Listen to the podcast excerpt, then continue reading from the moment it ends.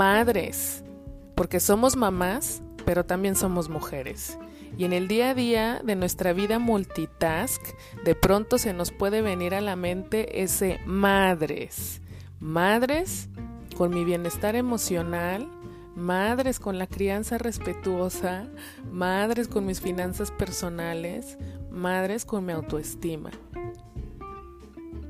Así es, madres.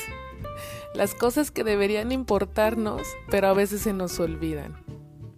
Bienvenida a tu podcast todos los miércoles a las 8 de la noche donde hablaremos sin culpa de eso, de eso que debemos empezar a hacer.